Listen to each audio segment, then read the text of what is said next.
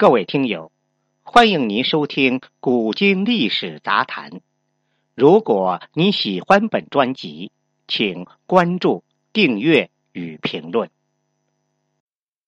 崇祯皇帝是如何诛杀魏忠贤的？魏忠贤原名晋忠，明朝河间肃宁人，也就是现在的河北人。少小时就是一个无赖。后为赌债所逼，遂自阉入宫做太监。自宫后改名李进忠。万历时入宫为宦官，后改为原姓魏，赐名忠贤。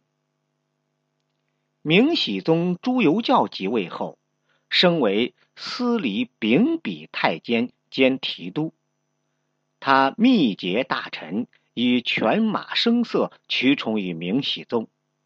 一六二三年，掌管东厂，他排斥异己，广结党羽，有五虎、十狗、十孩、四十孙之称，世倾天下。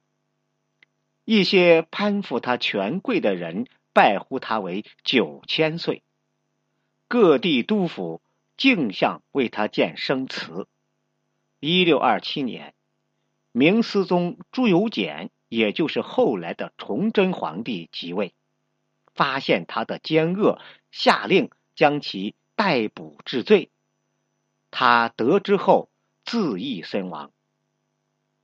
如果你了解了崇祯皇帝收拾魏忠贤的手段，你只会留下四字评语：聪明过人。崇祯皇帝的操作，比起他那个木匠哥哥朱由校，高了一个珠穆朗玛峰。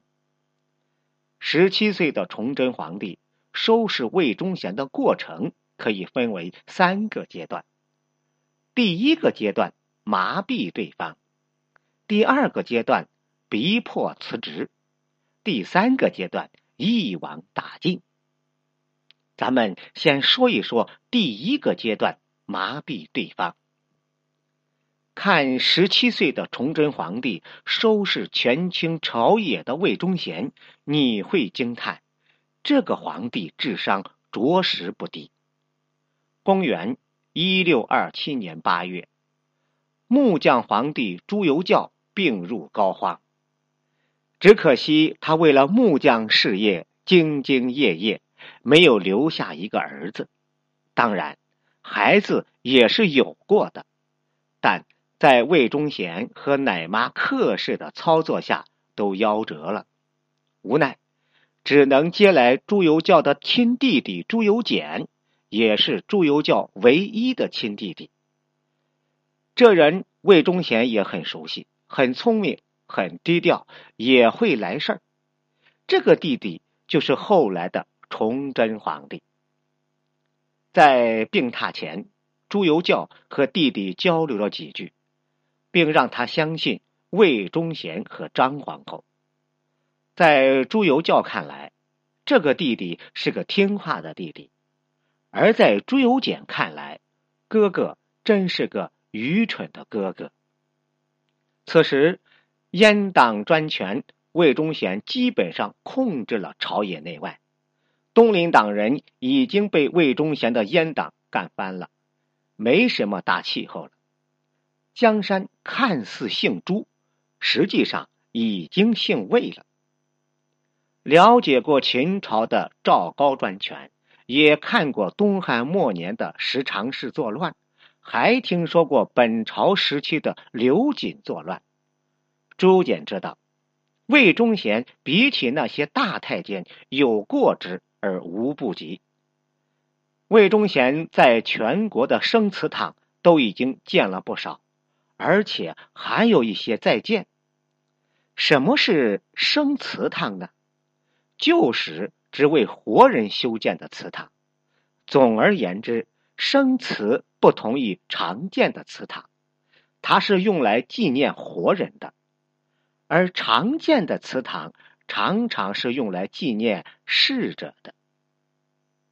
农历八月二十二日，朱由校驾鹤西去了。朱由检上位了。此时，魏忠贤和朱由检两人各怀心思。从史料来看，魏忠贤想的是：这个小皇帝会不会让自己好好活下去？怎么才能好好的控制住小皇帝？需要不需要把崇祯皇帝推翻，或者是干掉？他是具备那个能力的。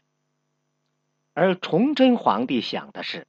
如何打垮魏忠贤和整个阉党集团？于是，魏忠贤开始试探崇祯皇帝了，而崇祯皇帝也开始麻痹魏忠贤了。看不见的角力开始了。在经过几番观察之后，魏忠贤率先出招了。第一个回合，魏忠贤提出辞职。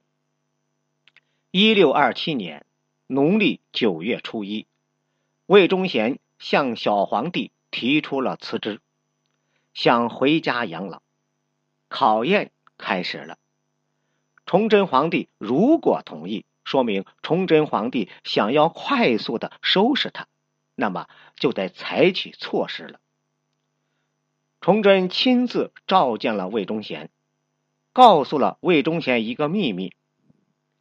先帝临死前告诉我，要相信两个人，一个是张皇后，一个就是你呀。